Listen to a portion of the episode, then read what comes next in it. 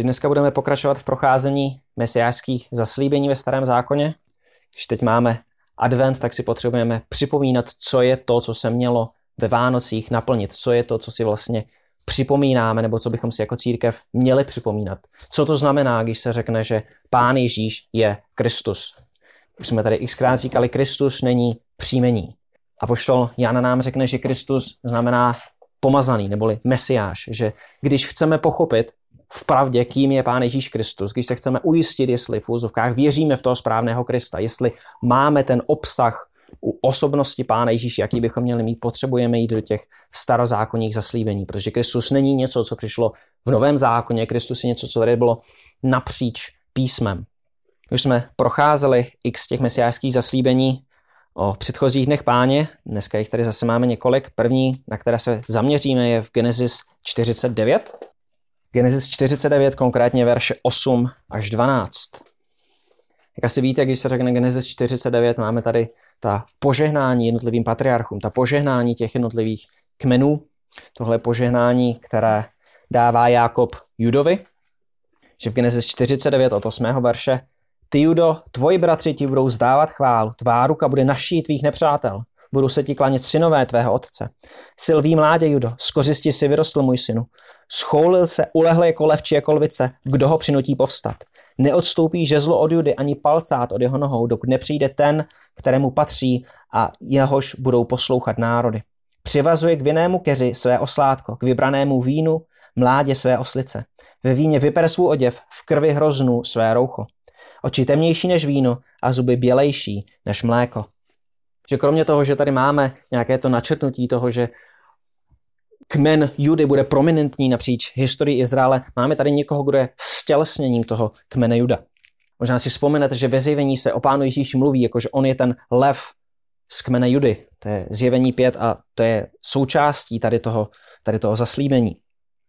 Ale když to stručně projdeme, Tvoji verse ti budou zdávat chválu, takže tenhle kmen a ten, který z něj vzejde, bude mít tu ústřední roli. Tvá ruka bude naší tvých nepřátel. Takže zároveň tady vidíme porážku nepřátel. Nevidíme tady jenom nějaké když si tohle dosadíme na Pána Ježíše, tak Pán Ježíš není ten, který přišel, aby svým nepřátelům rozdával štěňátka a lízátka. Pán Ježíš je ten, kdo mimo jiný poráží své nepřátele, kdo drtí své nepřátele. Silví mládí Judo z kořisti si vyrostl, schoul se, ulehl jako lev či jako lvice, kdo ho přinutí povstat. Že máme tady, samozřejmě písmo bude mluvit i o satanu, jako o lvu, který obchází, ale Pán Ježíš je tím lvem s velkým L. Pán Ježíš, máme tady ten obraz toho majestátu, máme tady ten obraz té síly. Zároveň neodstoupí žezlo od Judy ani palcát od jeho nohou, dokud nepřijde ten, kterému patří a jehož budou poslouchat národy. Takže tady máme, že ten, který vzejde z Judy, tenhle mesiářský vládce, že celé národy se mu budou klanět. Nebude to hrstka lidí tu a hrstka lidí tam. Celé národy se budou klanět Mesiáši a budou žít v poslušnosti Mesiáše. Máme tady žezlo, máme tady palcát. Že zase tady vidíme, že je to král, který si přichází podmanit své nepřátelé. Je to král, který se nebojí válčit.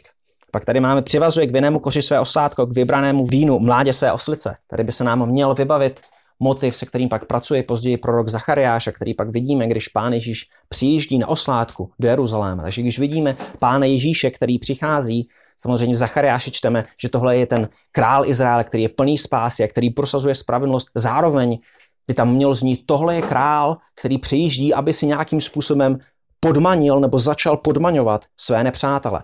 My víme, četli jsme v Janovi, pán Ježíš porazil satana definitivním způsobem a zároveň pak byl vyvýšen na nebesa a tamtud vládne a jsou mu pokládání jeho nepřátele k nohám. Takže jeho příjezd do Jeruzaléma a to, co vykonal v Jeruzalémě, skutečně bylo počátkem poddávání jeho nepřátel.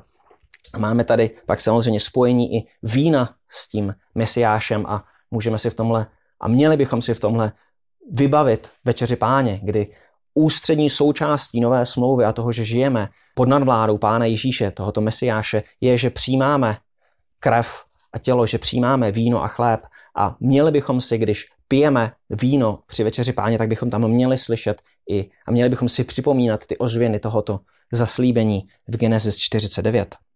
Další pasáž, na kterou se podíváme, je první Samuelova, druhé kapitole. Máme tady Chanin chvalospěv, můžeme ho přečíst celý.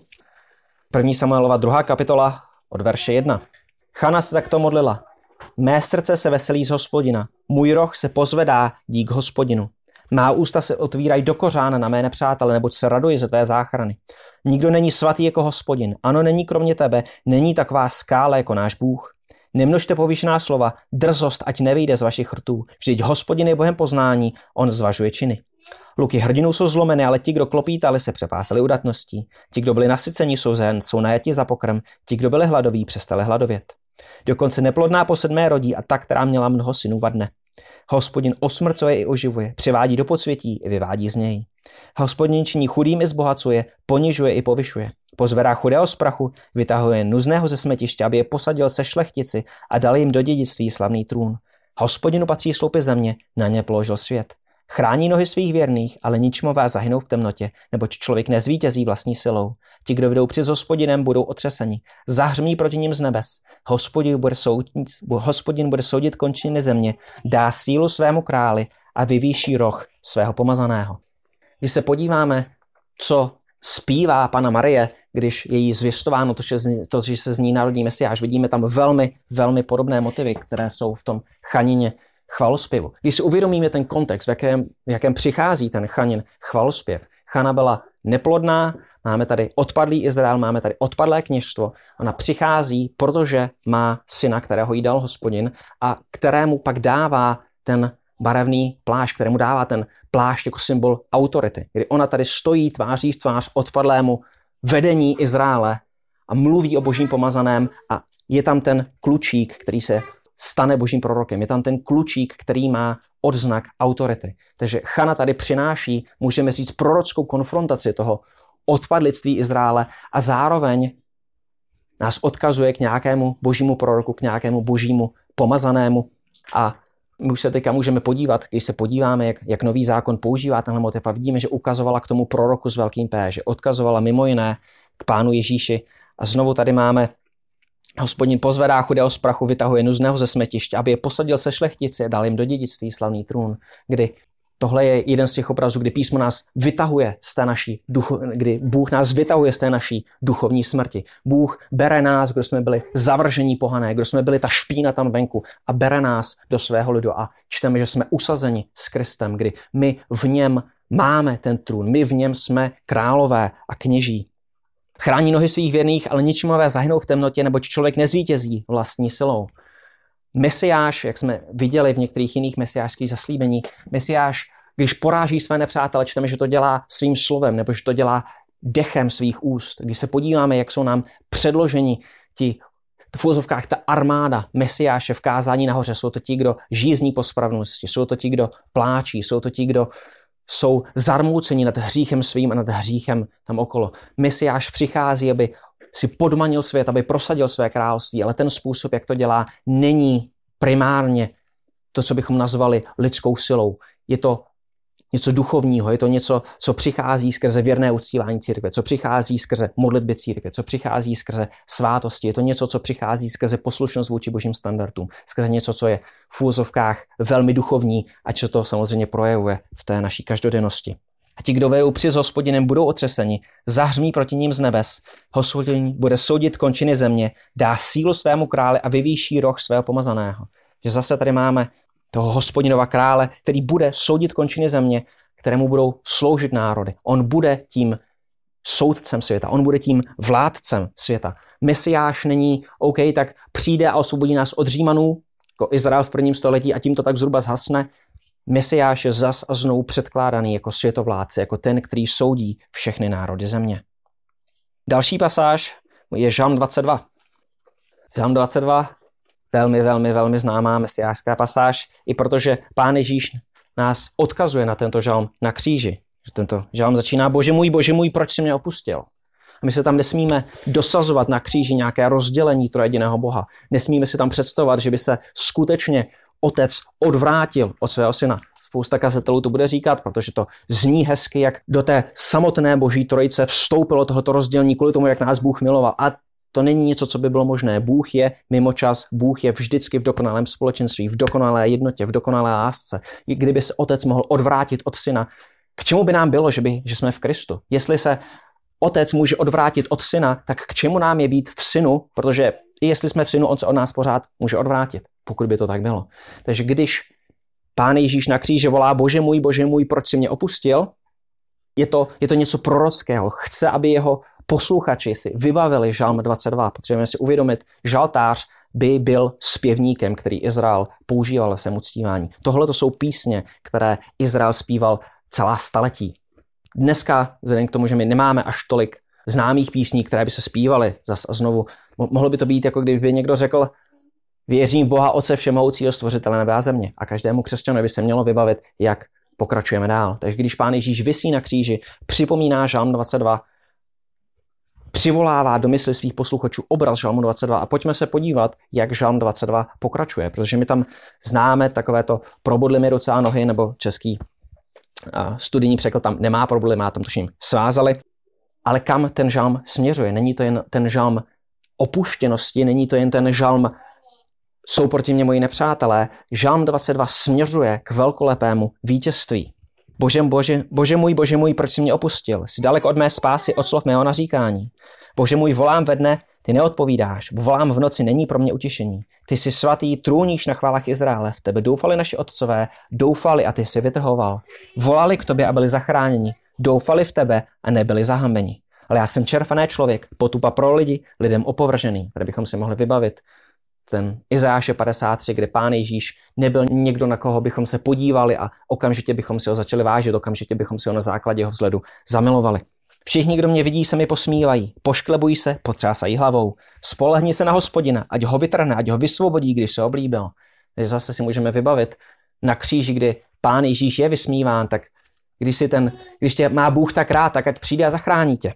Vždy ty si mě vyvedl z lůna matky. Dal jsi mi doufat na prsech mé matky. Na tebe jsem odkázán od narození. Od lůna matky jsi mým bohem. Nevzdaloj se ode mě, neboť soužení je blízko a pomocníka není. Obklíčilo mě množství bíků, ti silní zbášenou mě obklopili. Otvírají na mě tlamu jako lev, který trhá kořist a řve. Rozlévám se jak voda a všechny mé kosti se uvolňují. Mé srdce jako vosk, rozpustilo se v mém nitru. Jak hliněný střep vyschla má síla, jazyk se mi lepí na patro, určil jsi mi místo v prachu smrti. Obklíčili mě psy, roj zlovolníků mě obklopil, probodli nebo spoutali mé ruce a nohy. Počítám všechny své kosti, oni civí a sledují mě. Dělí si mé roucho, vrhají los o můj oděv. Je zase něco, co vidíme, že se na kříži děje. Ale ty, hospodine, se nevzdaluj. Má sílo, pospěš mi na pomoc. Vysvoboď mou duši od meče, mou jedinou z moci psů. Zachraň mě ze lvítlami a předrohy divokých turů. Ty jsi mi odpověděl. Ty jsi mi odpověděl. Tvé jméno budu zvěstovat svým bratřím. Bez schromáždění tě budu chválit. Když tady vidíme, přichází ten zlom. Hospodin vyslýchá modlitbu toho, který se k němu modlil na kříži. A co z toho, co z toho vychází? je zvěstováno boží jméno. A vy, kdo se bojíte hospodina, chválte ho. Veškeré potomstvo Jakobovo ctěte ho. Třeste se před ním všechno potomstvo Izraelovo. Neboť nepohodl a neopovrhl trápením zkroušeného, neskryl před ním svou tvář. Když k němu volal, vyslyšel ho. O tebe pochází má chvála ve velikém schromáždění, své, spl, své sliby splním před těmi, kdo se obojí. Pokorní budou jíst a nasytí se. Ti, kdo hledají hospodina, ho budou chválit. Vaše srdce bude žít na věky. Že tady máme, že ti, kdo přicházejí k Bohu, ti, kdo hledají Boha, na základě toho, co se stalo tady na tom kříži, můžeme už teďka říct, na základě toho, co prožil žalmista, tak jejich srdce bude žít na věky. Žalmista tím utrpením, kterým prošel, zajišťuje věčný život pro srdce, nebo můžeme říct pro nitro, nebo pro životy těch, kdo hledají hospodina. Všechny končiny země se rozpomenou a obrátí se k hospodinu. Všechny čeledi národu se budou klanět před tvojí tváří. A znovu tady máme na základě toho, co se stalo na kříži. Všechny národy přijdou a budou se klanět Bohu. Ne hrstka tu, hrstka tam, celé národy. Všichni, jim se na zemi daří, budou jíst a klanět se před jeho tváří. Pokliknou před ním všichni, kdo se stopují v prach. I ten, kdo svou duši při životě nezachová.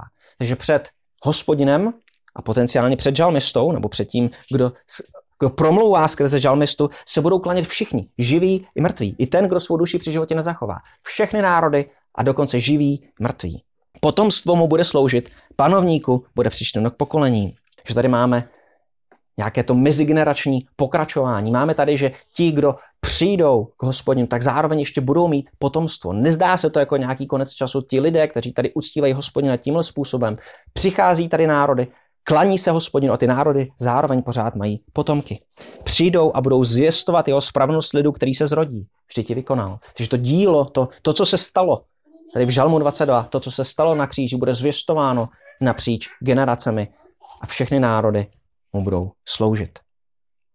Další pasáží, kterou tady máme, je Žalm 89. Z Žalmu 89 uděláme jenom takový výběr, můžeme se podívat verše 3 až 5.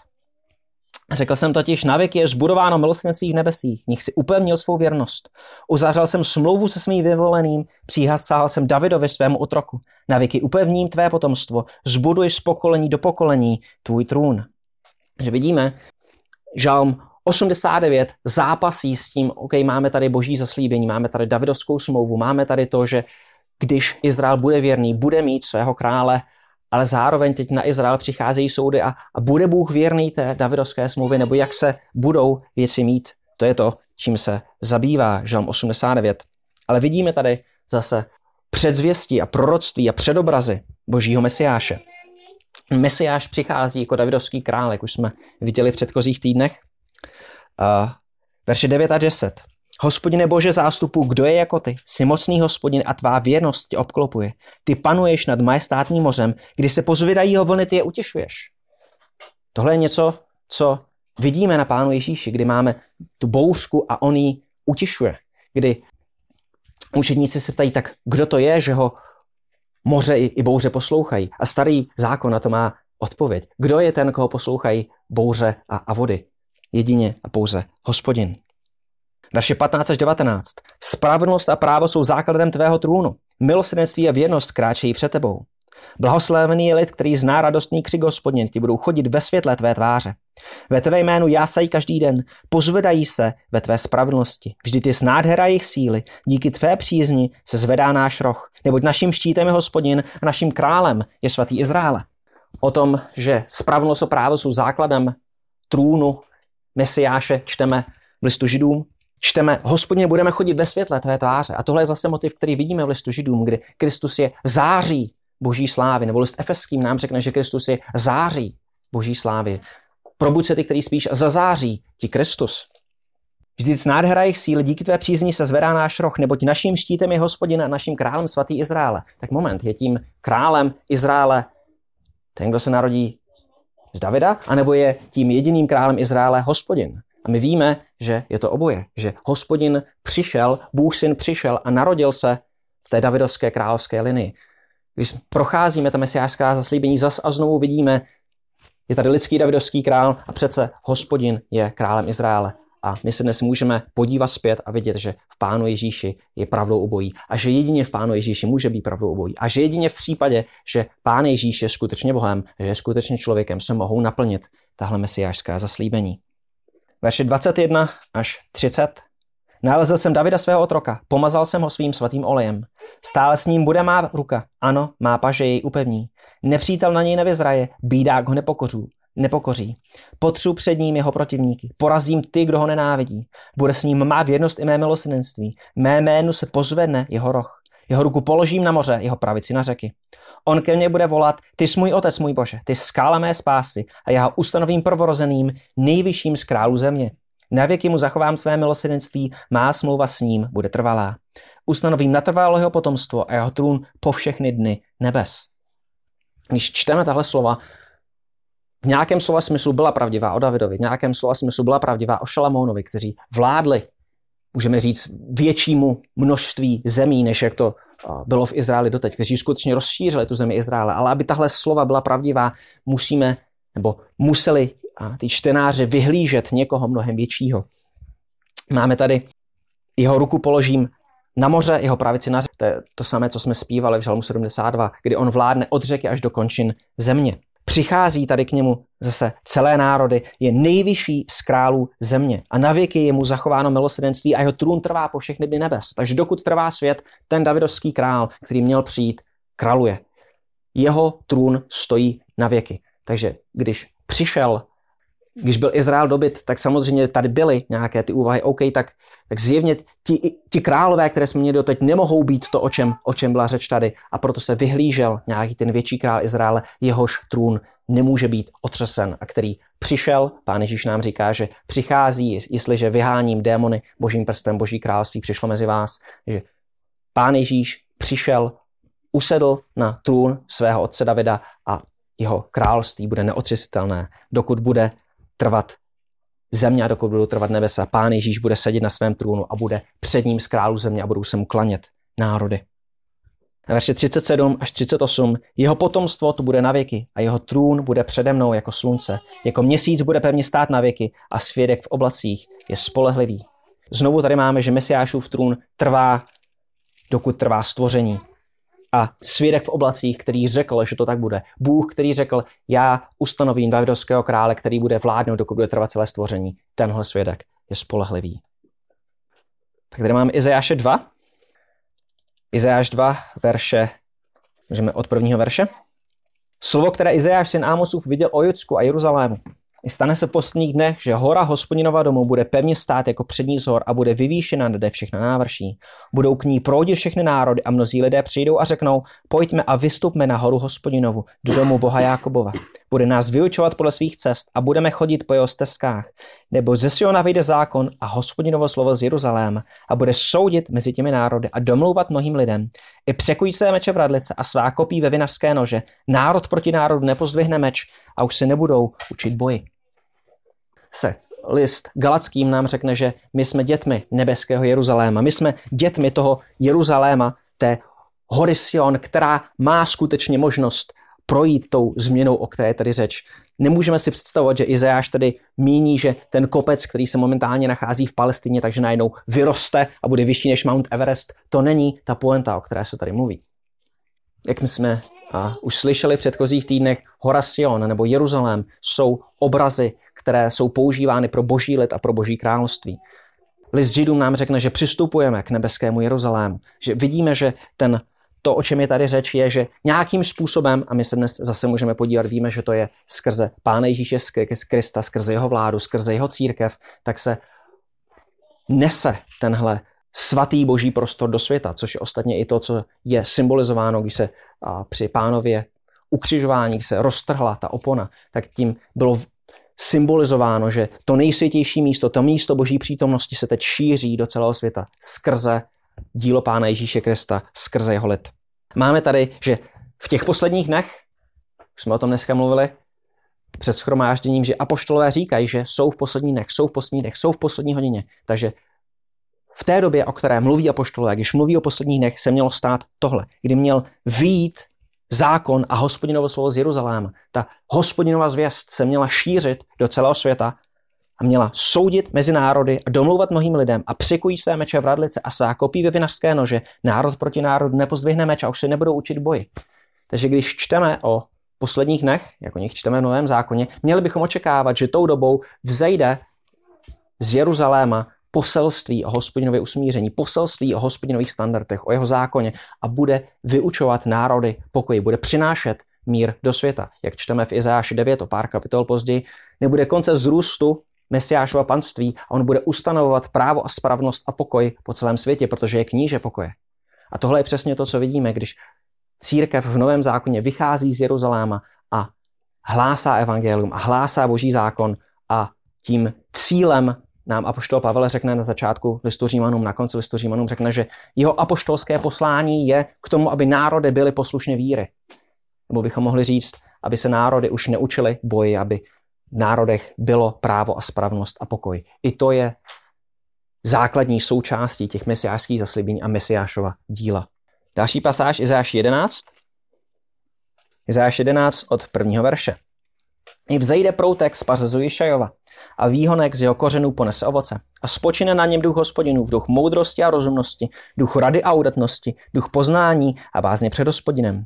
Bude mít zálibu v vázni před hospodinem a nebude soudit podle toho, co uvidí svýma očima, ani rozhodovat podle toho, co slyší svýma ušima, ale bude spravedlivě soudit chudé a podle práva rozhodovat pro pokorné v zemi.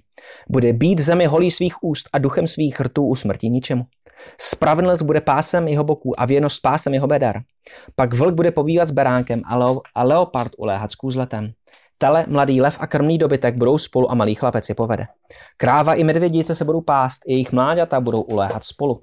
Lev bude požírat píci jako skot. Kojenec si bude hrát nad hadí dírou a odstavené dítě strčí ruku do doupěte zmije. Nikdo nikomu neublíží ani neuškodí na celé mé svaté hoře, protože země bude naplněna poznáním hospodina tak, jako vody pokrývají moře. Stane se fonen den, že na kořený šajův, který bude stát jako korouhev národů, se budou dotazovat pohané a jeho místo odpočinku bude sláva. Čteme tady o proutku z pařézu Jišajova. Jišaj je Davidovým otcem, takže znovu tady čteme o někom, kdo se narodí z Davidova rodu. Zároveň máme tady proutek, už jsme mluvili o tom, že proutek nebo strom nás mají odkázat zpátky k zahradě, kde máme ten strom života a proto pak ve zjevení vidíme, že Pán Ježíš je ten, kdo je tím stromem života, kdo nám dává přístup k tomu stromu života, k tomu věčnému životu. Písmo napříč používá obraz stromu samozřejmě jako symbol božího lidu, který je v Kristu a zároveň jako Pána Ježíše samotného. Spočine na něm duch hospodinův. Jan nám řekne, že Pán Ježíš byl nadmíru pomazán duchem. Na Pána Ježíše se stupuje duch v jeho křtu. Bude mít zálibu vázně před hospodinem, bude soudit, nebude soudit podle toho, co vidí, ani rozhodovat podle toho, co slyší svýma očima, ale bude spravedlivě soudit chudé a podle práva rozhodovat pro pokorné zemi. Tady se nám může vybavit to, když Pán Ježíš řekne, nesuďte podle zdání, ale suďte spravedlivým soudem. Kdy Pán Ježíš je ten, kdo přichází, aby ustanovil rozhodování podle boží spravedlnosti a podle božího práva, ne podle toho, jak se věci zdají a podle toho, jak věci před Bohem skutečně jsou. Bude být zemi holí svých úst a dechem svých rtů usmrtí ničemu. To je to, co už jsem dneska zmiňoval, co jsme zmiňovali i dřív. Mesiáš bije zemi holí svých úst a usmrcuje ničemu svým dechem. Děje se tady něco mnohem víc. Mesiáš není jenom někdo, kdo má nějakou velkou armádu. Mesiáš přichází a má nějakou nadpřirozenou moc. Zpívali jsme Žalm 2, kdy Mesiáš tříští ty neposlušné národy a neposlušné vládce jako hliněné nádoby zase svojí holí. Takže vidíme, že Mesiáš si znovu podmaňuje své nepřátele a nijak se nerozpakuje vyhladit ze země zlo. Nijak se nerozpakuje vyhladit ze země ničemu a dělá to dechem svých úst. Spravedlnost je pásem jeho boku a věrnost pásem jeho beder. Tohle je, když se podíváme na, když bychom si prošli Izajáše, jak je popisován Mesiáš, tak Mesiáš má přilbu, Mesiáš má pás a Pavel pracuje tady s těmi motivy, například v listu Efeským, kde nám říká o tom, jak si máme obléct tu boží zbroj. A když se podíváme na to pozadí té, té, té boží zbroje v listu efeským, tak vidíme, že to je zbroj Mesiáše napříč proroky a že to není zbroj, kdy se mermomocí snažíme se ubránit, ale že to je zbroj, ve které Mesiáš jde, aby si podmaňoval své nepřátele. Když pán Ježíš řekl, že proti jeho církvi neobstojí brány pekel, to znamená, že jeho církev jde a útočí na ty brány pekel. A když vidíme, že si máme obléct tu zbroj, tak je to, abychom obstáli, ale také proto, abychom šli do útoku. Vlk bude pobívat s beránkem a, leho, jeho, a leopard uléhat s kůzletem. Tele mladý lev a krmný dobytek bude spolu a malý chlapec je povede. Takže máme tady znovu obraz nějakého vykoupení celého stvoření. Máme tady něco, co se týká mnohem víc než jenom lidí. Někteří říkají, tak to, o co tady jde, když se tady mluví o těch zvířatech, to jsou lidé z různých národů, kteří byli v nepřátelství a teď už nejsou v nepřátelství. Já bych řekl, ano, to je rozhodně součástí usmíření, který, které Mesiáš přináší, ale ten obraz je mnohem větší. Ten obraz je tady nový, obnovený Eden. Ten obraz, který tady je, je vykoupení a obnova celého stvoření, které Mesiáš přináší tím, že si, jak jsme viděli jen o verš předtím, podmaňuje své nepřátele. Že Mesiáš skutečně přináší tohleto celistvé vykoupení do všech oblastí života po celém světě. Znovu tady máme nikdo nikomu neublíží na celé mé svaté hoře. Můžeme si vybavit v Danieli, kdy je ten malý kámen, který se rozroste a stává se horou a pak naplní celý svět. Tohle je ta svatá hora, tohle je to naplnění světa božím královstvím, o kterém hovoří Daniel. A stane se v den, že na kořeny šajův, na tohoto mesiáše, na tohoto vládce, který bude stát jako korouhev národů, se budou dotazovat pohané. Korouhev je, byl prapor, okolo, okolo kterého by se schromáždila armáda. Když by byla bitva a armáda začala být příliš rozptýlená, tak by se schromáždili u korouhve. Takže není to jenom o tom, že Mesiáš posílá své posly do národu, ale přicházejí tady národy a sjednocují se pod vládou tohoto mesiáše, aby byli jeho armádou, aby bojovali proti zlu ve světě. Další pasáž, Izajáš 40. Izajáš 40, verše 3 až 5. Hlas volá v pustině, připravte cestu hospodinovu, napřivte pustině silnici pro našeho Boha. Každé údolí bude pozdviženo a každé pohoří a návrší sníženo. Pahorkatina se stane rovinou a útesy plání. A zjeví se hospodinova sláva a uvidí to spolu veškeré tělo, protože hospodinova ústa promluvila. Tohle je pasáž, kterou na sebe vztahuje Jan Křtitel.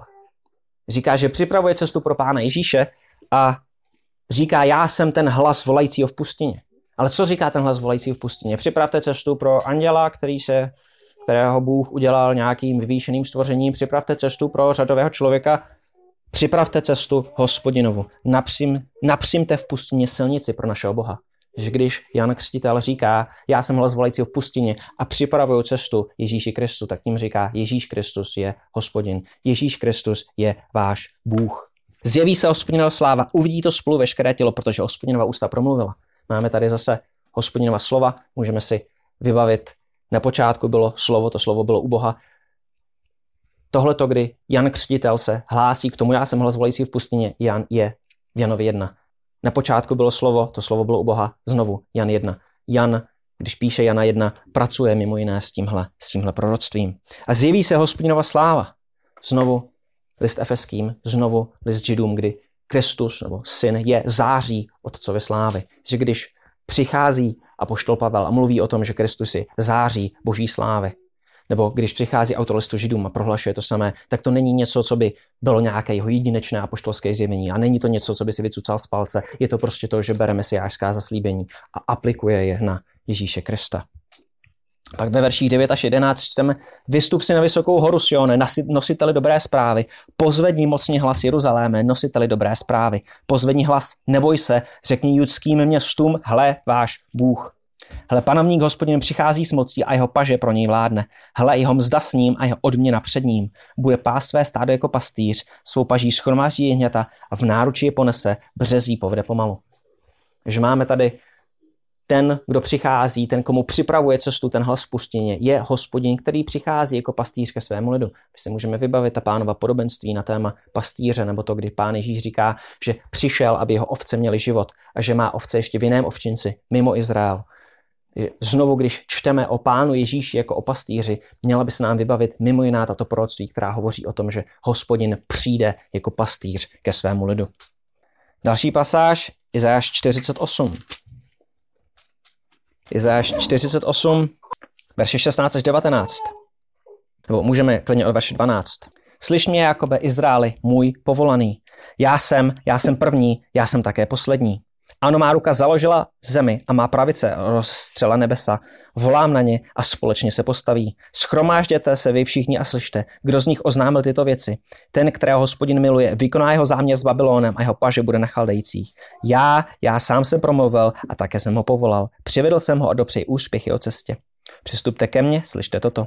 Od počátku jsem nemluvil tajně. Od chvíle, kdy se to stalo, já jsem přitom. A nyní mne poslal panovník hospodin se svým duchem. Toto praví hospodin, tvůj vykupitel, svatý Izraele. Já jsem hospodin tvůj Bůh, který tě vyučuje ke tvému prospěchu, který tě vodí cestou, po níž půjdeš. Kež bys pozorně naslouchal mým příkazům. Tvůj pokoj by byl jako řeka a tvá spravedlnost jako mořské vlny. Tvého potomstva by bylo jako písku a potomků z tvého lůna jako jeho zrnek. Nebylo by vyhlazeno ani vyhubeno jeho jméno přede mnou promlouvá tady hospodník Izraeli, říká, já jsem první a poslední, já jsem stvořitel všeho, můžeme si vybavit, kdy ve zjevení pán Ježíš říká, já jsem ten první a poslední. Tohle je jedna z pasáží zase, které ukazují na božství našeho pána, si nárokuje to, že on je ten stvořitel, jak vidíme třeba v Janově 1, kdy on je ten první a poslední, ač hospodin o sobě jasně říká, on je ten první a poslední.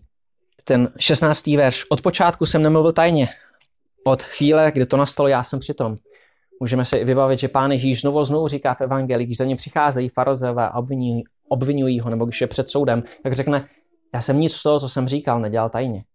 Já jsem vždycky tady byl a vždycky jsem hlásal veřejně. I v tom je ta ozvěna, můžeme říct, tohoto, tohoto Izajášovského proroctví. Nyní mě poslal panovník hospodin se svým duchem. Toto praví hospodin tvůj vykupitel. Já jsem hospodin tvůj Bůh, který tě vyučuje ke tvému prospěchu, který tě vodí cestou, po níž půjdeš. Takže máme tady někoho, který je poslán od Boha a zároveň který je ten vykupitel, který je hospodin. Takže je tady někdo, kdo přichází od Boha a je v něčem odlišný, můžeme říct od Boha Otce, a který zároveň je hospodinem, který přichází ke svému lidu. A máme tady součást toho mesiářského předobrazu, součást tohoto zaslíbení je tvého potomstva bude jako písku. Potomstvu, potomstva z tvého lůna jako zrnek. Nebylo by pře- vyhlazeno ani vyhubeno jeho jméno přede mnou. Takže tady máme ozvěny té abrahamovské smlouvy, kdy božího lidu má být jako těch zrnek země. Máme tady to zaslíbení, kdy já budu Bohem tobě a tvým dětem. Bůh nepřichází jen, aby nám dal naše osobní spasení, Bůh přichází a dává nám zaslíbení i pro naše děti. To je něco, co zase vidíme napříč mesiářskými zaslíbeními. Znovu a znovu jsou tam zaslíbení pro Izrael a pro jeho děti. Další pasáží Izajáš 59. Budeme číst od verše 14. Izajáš 59 od verše 14. Právo je potlačeno a spravedlnost zůstává daleko. Ano, na náměstí klopítá pravda, to, co je správné, nemůže vyjít. Pravdy se nedostává, kdo se odvrací od zla, bývá vykořistěn. Hospodně to vidí a je to zlé v jeho očích, že není právo. A viděl, že není nikoho a úžasl, že není přímluvce. Záchranu mu tedy poskytla jeho paže a jeho spravnost ho podepřela. Oděl si spravedlnost jako pancíř a přilba záchrany je na jeho hlavě. Znovu efeským. Rouchu pomsty si vzal jako oděv a horlivostí se zahalil jako pláštěm. Podle činu odplatí zlobou svým protivníkům, odplatou svým nepřátelům. Ostrovům odplatí podle toho, co vykonali a budou se bát hospodinova jména na západě a na východě slunce jeho slávy, když přijde jako vzedmutá řeka, kterou požene hospodinu v duch. A na Sion přijde vykupitel. K těm, kdo se v Jakobovi odvrátí od přestoupení, je hospodinův výrok. Co se mne týče, toto je moje smlouva s nimi, pravý hospodin. Můj duch, který je na tobě a moje slova, která jsem vložil do tvých úst, se nevzdálí od úst tvých, ani od úst tvého potomstva, ani od úst potomstva tvého potomstva, pravý hospodin, od nynějška až na věky. Povstaň, rozjasni se, protože přišlo tvé světlo a vzešla nad tebou hospodinova sláva. Neboť hled má přikryje zemi a hustá temnota národy, ale nad tebou zazáří hospodin a bude nad tebou vidět jeho sláva. A národy půjdou ke tvému světlu a králové k tváří, k záři tvého svítání. Rozhlédni se kolem a vys, ti všichni se schromáždili a přišli k tobě. Tvoji synové přijdou zdaleka a tvé dcery budou chovány po tvém boku. Tehdy to uvidíš a budeš zářit. Tvé srdce se zachvěje a rozšíří, protože se k tobě obrátí bohatství moře a přijde k tobě majetek národů. Přikryje tě spousta velbloudů, mladí velbloudi z Midianu a Séfy, všichni přijdou ze Šeby, ponesou zlato a kadidlo a budou zvěstovat hospodinovi slavné skutky. Že vidíme, že když přichází tenhle boží tenhle boží zásah do těch dějin Izraele, který přichází zase skrze pomazaného, tak přichází do situace, ve které se děje zlo, ve které se děje bezpráví. A vidíme, že Pán Ježíš znovu a znovu v evangelích kárá učitele zákona a farizeje a že skutečně přichází do prostředí, které se odvrací od božího zákona. Pán Ježíš znovu a znovu říká, svými tradicemi jste vyprázdnili boží zákon. Máme tady to tu zbroj mesiášů, který přichází, aby soudil, který přichází, aby podmaňoval, podle činů zlobou odplatí svým protivníkům, odplatou svým nepřátelům. Takže když čteme o té přilbě záchrany a o spravnosti jako pancíři v listu efeským, přímo jsme odkazováni sem. Přímo jsme odkazováni na to, že Mesiáš jde a odplácí svým nepřátelům za jejich ničemnost. A budou se bát hospodinova jména na západě a na východě. Takže znovu tady máme, že obraz toho, že celý svět se obrací k Bohu. Ať se podíváme na kteroukoliv stranu, všichni se obrací k hospodinu a bojí se hospodina. Co se mne týče, toto je má smlouva s nimi, pravý hospodin, můj duch, který na tobě a moje slova, která jsem vložil do tvých úst, se nevzdálí od tvých úst ani od úst tvého potomstva, ani od úst potomstva tvého potomstva. Takže tady máme to mezigenerační zaslíbení. A můžeme říct, tak jako Jeremiáš nám řekne, že hospodin píše zákony na naše srdce a to samé nám říká Ezechiel, že Bůh sám je ten, kdo se stará o to, aby jeho lid zachovával přikázání o zákona, že, nám, že nás uschopňuje svým duchem, že nám píše svůj zákon na srdce. To samé nám tady předkládá Izajáš, kdy boží slova se nevzdálí od úst jeho věrných a on sám je tím, kdo to dělá. Součástí nové smlouvy jsou proměněná srdce, součástí nové smlouvy je proměněné uvažování a nová poslušnost. Přišlo tvé světlo a vzešla na tebou hospodinova sláva. Znovu list efeským, Znovu list židům. Hle, tma přikryje zemi a hustá temnota národy, ale nad tebou zazáří hospodin a bude na tebou vidět jeho sláva. Hospodin bude soudit národy za jejich nevěru. Hospodin bude soudit národy za jejich neposlušnost, ale zároveň tady bude to světlo. Když Jan říká o tom, že Pán Ježíš je to světlo, které přichází, tak tady máme zase ozvěny tady toho Izajášovského mesiářského proroctví. Národy půjdou ke tvému světlu a králové k záři tvého svítání. Znovu tady máme schromáždění celých národů, máme tady schromáždění i těch nejpřednějších mužů země. Není to znovu tu a tam pronásledovaná menšina, nakonec jsou to celé národy i se svými vládci, kdo přichází k Mesiáši. A pak na závěr tam máme Tedy to uvidíš, budeš zářit, tvé srdce se zachvěje rozšíří, protože se k tobě obrátí bohatství moře a přikryje tě spousta velbloudů. Máme tady zároveň i zaslíbení toho, co vidíme v Levitiku, co vidíme v Deuteronomiu, že tam, kde je poslušnost vůči božím přikázáním, tam přichází i materiální požehnání. A my se můžeme podívat na historii západního světa a vidíme, že když byla věrnost božímu zákonu, nebo když se lidé snažili žít podle Krista, takže západní civilizace byla jedinečným způsobem poženaná napříč svojí historii ve srovnání se všemi ostatními. I to je součástí Mesiášova díla. Další pasáž Ezechiel 34. Můžeme třeba od verše 22, nebo od verše 20. Proto o nich praví panovník hospodin toto. Hle, to jsem já, vykonám soud mezi dobyčetem tučným a mezi dobyčetem vyhublým. Jelikož srážíte, vy falešní pastýři Izraele, bokem a ramenem, všechno nevléčitelné a trkájete svými rohy, tak jste je rozptýlili pryč. Já však své ovce zachráním a nebudou již lupem. Vykonám soud mezi dobytčetem a dobytčetem. A ustanovím nad nimi jednoho pastýře a bude je pást, svého otroka Davida. On je bude pást a on jim bude pastýřem. Já, hospodin, jim budu bohem a můj otrok David bude uprostřed nich knížetem. Já, hospodin, jsem promluvil. Uzavřu s nimi smlouvu pokoje a odklidím ze země divou zvěř. Budou pobývat bezpečně v pustině a spát v lesích. Obdařej je i okolní místa svého návrší požehnání. Sešlu déšť v jeho čas, budou to požehnané deště. Polní stromoví pak vydá své ovoce, země vydá svou úrodu a lidé budou v bezpečí na své půdě. I poznají, že já jsem hospodin, až zlámu kolik jejich jiha a vysvobodím je z ruky těch, kdo je zotročují. Už nebudou lupem pro národy a zemská zvěři nesežere. Budou bydlet v bezpečí a nikdo je nevyděsí. Dám pro ně povstat znamenité sedbě a nebudou už zemi souženi hladem, ani už nebudou snášet hanění národů. A poznají, že já, hospodin, jejich Bůh jsem s nimi a oni jsou můj lid, dům izraelský je výrok panovníka hospodina. Vy jste totiž mé ovce, ovce mé pastvy, vy lidé. Já jsem váš Bůh, je výrok panovníka hospodina. Znovu máme tady obraz Boha, který přichází ke svému lidu, aby byl jeho pastýřem. A zároveň tady máme tu zmínku o tom uh, Davidovském pastýři. Takže na jednu stranu je tady lid pasený Davidovským králem, na druhou stranu je tady lid pasený hospodinem, aby už jsme mluvili o tom, jak to jde dohromady. Zároveň tady máme znovu to materiální požehnání, to vymícení zla ze země, ten, můžeme říct, příchod Edenu, to uzdravení země. A poznají, že já, hospodin, jejich Bůh, jsem s nimi, oni jsou můj lid. Můžeme se vybavit, Pán Ježíš je Immanuel, Pán Ježíš je Bůh s námi že můžeme vědět, jak Bůh přišel tím jedinečným způsobem, aby byl pastýřem svého lidu, aby byl se svým lidem v Pánu Ježíši Kristu. Vy jste mé ovce, ovce mé pastvy. Zase častý obraz našeho pána jako pastýře jeho lidu. Další pasáží Daniel 9.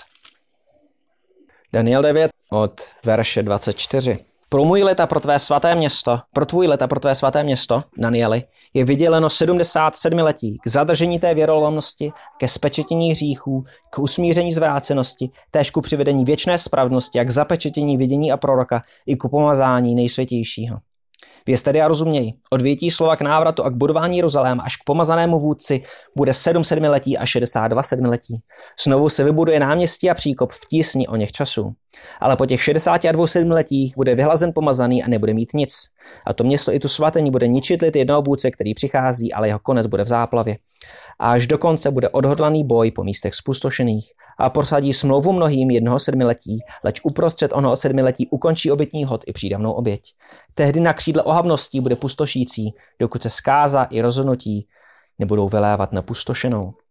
Daniel tady má proroctví ohledně návratu z vyhnanství a ohledně příchodu Mesiáše a poté ohledně pádu Jeruzaléma. Tohle je něco, na co se pak můžeme když tak víc podívat odpoledne, ale velmi stručně. Pro tvůj lid, Pro Izrael a pro tvé svaté město Jeruzalém je vyděleno 77 letí k zadržení té věrolomnosti. Takže události, o kterých mluvíme, přijdou za 77 letí. Máme tady, co se, co se tehdy mělo stát? Mělo být zadržena věrolomnost, takže mělo být zadrženo nějaké zlo, nějaké odvracení se od Boha. Měly být nějakým způsobem spečetěny hříchy, měly být usmířeny zvrácenosti, takže mělo přijít nějaké usmíření s Bohem, nějaké odpuštění a přivedení věčné spravedlnosti. Božímu lidu měla být nějakým jedinečným způsobem daná spravedlnost, měl být pomazán nejsvětější, samozřejmě boží pomazaný, a máme tady zároveň s tím spojené zapečetění, vidění a proroka. Věz tedy a rozuměj, odvětí slova k návratu k budování Jeruzaléma až k pomazanému bude 7 sedmiletí a 62 sedmiletí. Takže znovu tady máme boží pomazaný přijde řádově za 500 let. Přijde tady obnova Jeruzaléma, znovu se vybuduje náměstí Příkop a po těch 62 sedmiletích bude pomazaný vyhlazen a nebude mít nic. Takže pomazaný bude nějak, nějakým způsobem odstraněn, na pomazaném bude spácháno nějaké násilí a to město i tu svatyni bude ničit lid jednoho vůdce, který přichází. Takže chrám i Jeruzalém budou spustošeny. Prosadí smlouvu mnohých jednoho sedmiletí, leč uprostřed onoho sedmiletí ukončí obětní hod i přídanou oběť. V chrámu ustane uctívání, ať už je to to, že římané zabránili uctívání v chrámu, nebo že je ta oběť ukončena skrze to, že pán Ježíš ji ukončil svou vlastní obětí, že v tu chvíli ty oběti pozbyly svého smyslu. Tehdy se na křídle ohavnosti bude pustošící, dokud se zkáza i rozhodnutí budou vylévat na spustošenou. Takže tady máme tu pustošící ohavnost, která je zmíněna v Matouši 24, kde Matouš, 20, Matouš nám Matouši 24 řekne, že kdo čte, rozumí. Lukáš nám řekne přímo, že ohavnost spustošení je, až uvidíte Jeruzalém obklopený armádami. Když srovnáme Matouše s paralelní pasáží v Lukáši, ohavnost spustošení je Jeruzalém v té židovsko-římské válce obklopený římskými armádami. A viděli jsme tady, máme tady založení věrolnosti, máme tady usmíření hříchů, máme tady přivedení spravedlnosti. My zase se můžeme podívat na kříž našeho Pána Ježíše Krista a říct, ano, Pán Ježíš ukončil oběti, ano, Pán Ježíš usmířil naše hříchy. Ano, Pán Ježíš nám jednou provždy dal spravedlnost. A tohle pánovo usměřující dílo je spojeno s pádem Jeruzaléma, protože pád Jeruzaléma byl ukázkou toho, že Pán Ježíš vystoupil na pravici Boží, toho, že Pán Ježíš byl tím, kým říkal, že je. Pán Ježíš byl tím knězem a tou obětí, ke které chrám a oběti ukazovali. Pán Ježíš byl naplněním toho všeho. A zároveň tady máme to zapečetění vidění a proroka, kdy s příchodem Mesiáše a spádem Jeruzaléma mělo ustat vidění a mělo ustat proroctví. Proto vidíme na začátku listu židům mnohokrát a mnoha způsoby mluvil kdysi Bůh o prorocích, jako si těchto dnů nám promluvil ve svém synu. Takže list židům nám sám řekne, Bůh v minulosti promlouval mnoha různými způsoby, teď přišel syn a Bůh už takhle jednat nebude. Mnohokrát a mnoha způsoby Bůh promlouval různě skrze proroky, ale teď přišlo jeho slovo, teď přišlo jeho poslední promluvení v jeho synu, v jeho apoštolech. Když znovu přichází autolistu židům a říká nám tohle o tom zapečetění proroctví, není to něco, kdy by si říkal, no tak my jsme ty dobří, ale ty, co přijdou po nás, už neposlouchejte, ale jen bere to Danielovo proroctví, vztahuje ho na Krista a vysvětluje, co to znamená, že Kristus je to poslední boží promluvení. Další pasáž, Sofoniáš 3. Sofoniáš 3, verše 14 až 17. Výskej celosionská, hlahol Izraeli, raduj se a já si celým srdcem, cero Jeruzalémská. Hospodin odstranil rozsudek na tebou, odvrátil tvého nepřítele. Hrale, král Izraele hospodin je ve tvém středu, neboj se již zlého. V onen den řeknou Jeruzalému, neboj se Sione, tvé ruce ať neochabnou. Hospodin tvůj Bůh je ve tvém středu, hrdina, který zachraňuje. Rozjáhá se na tebou radostně, obnoví tě svou láskou, zaplesá nad tebou zvýskáním. Že máme tady, hospodin odstranil rozsudek, který ležel nad Izraelem. Můžeme říct, tohle je předobrazem nějakého odpuštění hříchů, Hospodin tady přichází jako král Izraele a je ve tvém středu, neboj se už zlého. Takže hospodin přichází, odpouští hříchy svému lidu a usiluje se se svým lidem jako král. Usiluje se tam jako král, který se nad tebou radostně rozjásá a obnoví tě svou láskou. Takže je tady jedinečný obraz toho, jak je Bůh se svým lidem a jak se raduje z toho lidu, kterému odpustil, jak se raduje z toho lidu, v jeho středu přebývá. Zaplesá nad tebou s výskáním. Hospodin se raduje ze svého lidu. Hospodin skutečně miluje svůj lid. Není to o tom, že OK, tak, tak já vás tam spasím, když jinak nedáte. Ne, je to Bůh, který skutečně má potěšení z toho, koho vykoupil. Tak ve verších 19-20 čteme, hele, v onen den budu jednat se všemi, kteří tě pokořovali, zachráním kulhavou a zapuzenou schromáždím a proměním je ve chválu a vyhlas po celé zemi, kde zakoušeli hambu. Zase tady máme ten obraz boží pastýřské péče o jeho lid, kdy odplácí nepřátelům svého lidu a činí ty kulhavé a ty zapuzené, ty špatné, ty nedostatečné, tak činí slávou, čteme. Hospodin sám je ten, kdo pracuje ve svém lidu a činí z něj lid, který je v úzovkách hoden lásky. To je to, když čteme v listu Efeským, jak Kristus jedinečným způsobem proměňuje svou církev, aby byla bez poskvrny. V onen čas vás přivedu, v onen čas vás schromáždím, učiní vás vyhlasem a chválou mezi všemi národy země, když před vašima očima změním váš úděl, pravý hospodin. Bůh přichází a bere svůj lid, své vyvolené z jejich hamby a činí z nich slavný lid jemu k chvále. Ale Zachariáš 9. Zachariáš 9, konkrétně od verše 8. Utábořím se ve svém domě jako stráž před tím, kdo by chtěl procházet sem a tam. Utlačovat, ale již přes ně nebude procházet, neboť nyní jsem to viděl na vlastní oči. Velice jásej, dcero Sionská, hlahol, dcero Jeruzalémská, hle přichází k tobě tvůj král. Je spravedlivý a vítězný, pokorný, jede na oslu, na oslíku, osličí mláděti. Vyhladím vozy z Efraima a koně z Jeruzaléma.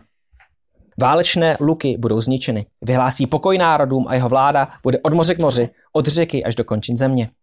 Navíc, co se tebe týče, pro krev smlouvy s tebou propustím tvé vězni z cisterny, ve které není voda.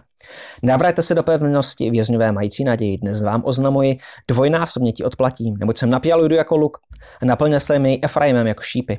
Zamávám tvými syny Sione, na tvými syny Jávane a proměním tě v hrdinu v meč. Ukáže se nad nimi hospodin, jeho šíp vyrazí jako blesk, panovník hospodin zatroubí na beraní roh, vytáhne v jižních vychřicích. Hospodin zástupu jim bude štítem a oni budou jíst a pošlapou praky na vrhání kamenů. Budou pít a burácet jako po vínu, budou plní jako obětní miska, jako rohy oltáře. Hospodin jejich Bůh je zachrání v onen den, jako ovce svého lidu. Budou jako drahokamy v koruně, budou zářit v jeho zemi.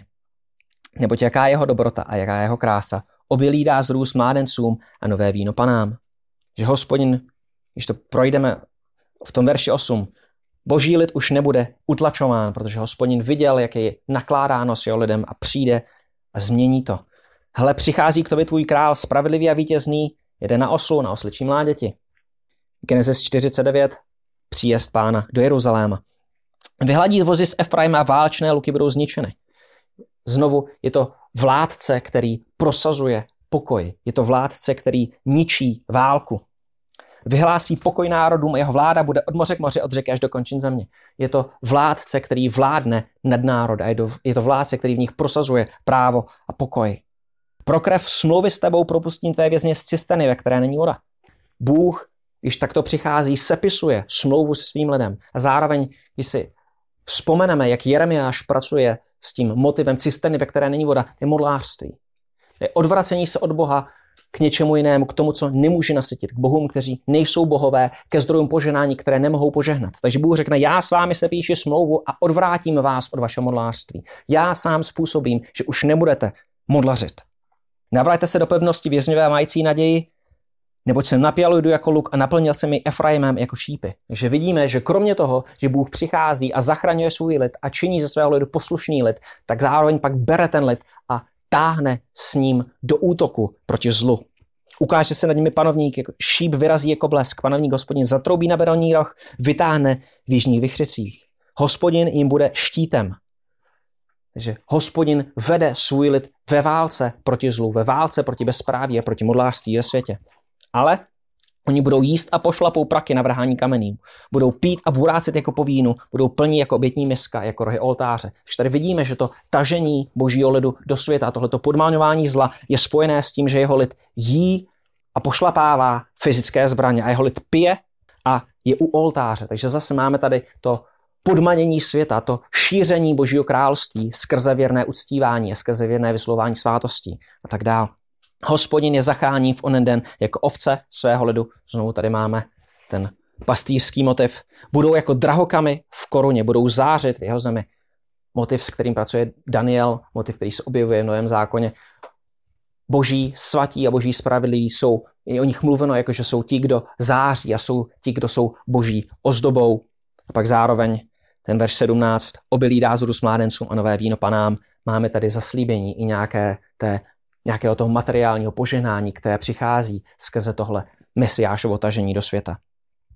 A poslední pasáž, Zachariáši 13, verše 1 až 2 čteme, v onen den bude pro dům Davidův a pro obyvatele Jeruzaléma otevřen pramen k očištění od hříchu a nečistoty. I stane se v onen den, je výrok hospodina zástupů, že vyhladí ze země jména modlářských spodobenin a nebudou již připomínány. Také proroky a ducha nečistoty odstraním ze země. I stane se, když budeš někdo prorokovat, že mu jeho otec a matka, kteří ho zrodili, řeknou, nezůstaneš naživu, protože si mluvil klam v hospodinově jménu. A jeho otec i matka, kteří ho zrodili, ji probodnou, když bude prorokovat. I stane se v onen den, že se budou proroci stydět, každý za své vidění, když prorokovali a nebudou již oblékat chlupatý plášť, aby neklamali. A každý řekne, nejsem prorok, jsem rolník. Kdo si si mě koupil v mé mládí? A zeptá se ho někdo, a co ty rány na prsou? On odpoví, tak jsem byl byt v domě svých přátel. Probuď se meči proti mému pastýři, proti mému druhu je výrok hospodina zástupů. Bij pastýře a ovce se rozprchnou. Vstáhni ruku proti bezvýznamným. I stane se v celé zemi, že hospodinův výrok, že dva díly z nich budou vyhlazeny a zahynou a zůstane z ní třetina. Tu třetinu provedu ohněm, přečistíme, jako se čistí stříbro, vyzkoušíme, jako se zkouší zlato. Budou vzývat mé jméno a já mu odpovím. Řeknu, je mým lidem a on řekne, hospodine, můj bože. Máme tady celou řadu motivů, máme tady v tom verši 1 až 2, máme tady odpuštění hříchů, máme tady očištění od hříchu máme tady očištění od nečistoty. Tohle nám ukazuje mimo jiné, že zákony, které se ve starém zákoně zabývají nečistotou, takže Kristus přichází a vztahuje je na nás nějakým jiným způsobem, lomeno v úzovkách je ruší. Že když se dostáváme na zákony, které hovoří o nečistotě, měli bychom být velmi opatrní, jak je budeme v novozákonní době po tom, co přišel tenhle pramen, kterým je Kristus sám, tak jak je budeme aplikovat. Zároveň stane se, že hospodin vyhlazuje modlářství a že hospodin vyhlazuje proroky a že ti, kteří po tom, co se tohleto stane, si nárokují proroctví, takže jsou, tady čteme napadání, tady čteme byti, znovu tady vidíme to uzavření, to zapečetění proroctví. Že po té, co se stane, co přijde tento pramen, který očistí od hříchu, již nebude proroctví. A proto každý prorok, který si nárokuje prorokování, je falešným prorokem. Že tady vidíme ten samý motiv konce proroctví jako v Danieli, tady včetně jeho aplikace na vymicování falešných proroků. Pak ve verši 7, probuď se meči proti mému pastýři, proti mému druhu, bij pastýře, ovce se rozprchnou. Tohle je vstaženo na pána Ježíše, když byl zatčen, když byl brán na ukřižování, že se apoštolové rozprchli. Pak zároveň máme, že dva díly země budou vyhlazeny a zůstane z ní třetina. Máme tady nějaké, nějakou válku, nějaké násilí, které přichází, které ničí velkou část Izraele, ale zároveň tady pořád zůstává ostatek a ten ostatek je proveden ohněm, je přečištěn a je tím očištěným božím lidem, kdy Bůh tady přichází, vyhlazuje to modlářství, vyhlazuje, vyhlazuje ty falešné učitele a ta falešná proství a tak dál a prochází celá země nějakou velkou zkouškou a výsledkem té zkoušky je boží přečištěný nový lid, ke kterému se hospodin přiznává a který volá ke svému bohu. Hospodin, my tě chceme prosit, aby jsme mohli víc milovat tvého syna, kterého si pro nás poslal, abychom mohli se víc podivovat nad těmi jedinečnými zaslíbeními a nad jeho úžasným dílem, které vykonal a které pořád ve světě koná. Prosím, dej nám si v větší, ve větší hloubce a ve větší plnosti uvědomovat ty pravdy, o kterých jsme dnes mluvili. Dej nám být lidem, který bude věrný tomu tvému králi. Dej nám moudrost v tom, jak žít podle tvých ustanovení. Dej nám moudrost v tom, jak s radostí nést světu tohle dobré poselství o tvé mesiáši. Chceme tě prosit, abys nás očišťoval od hříchu, jak to, jak to zaslibuješ, abys nám proměňoval naše srdce a naše mysle, abychom byli poslušnější vůči tvému zákonu, abychom mohli nést do světa to uzdravení, které jednou proždy Kristus vydobil na kříži. To ti prosíme v jeho jménu, tobě k slávě, národům poslušnosti Evangelia a nám samým ke spasení. Amen. Amen.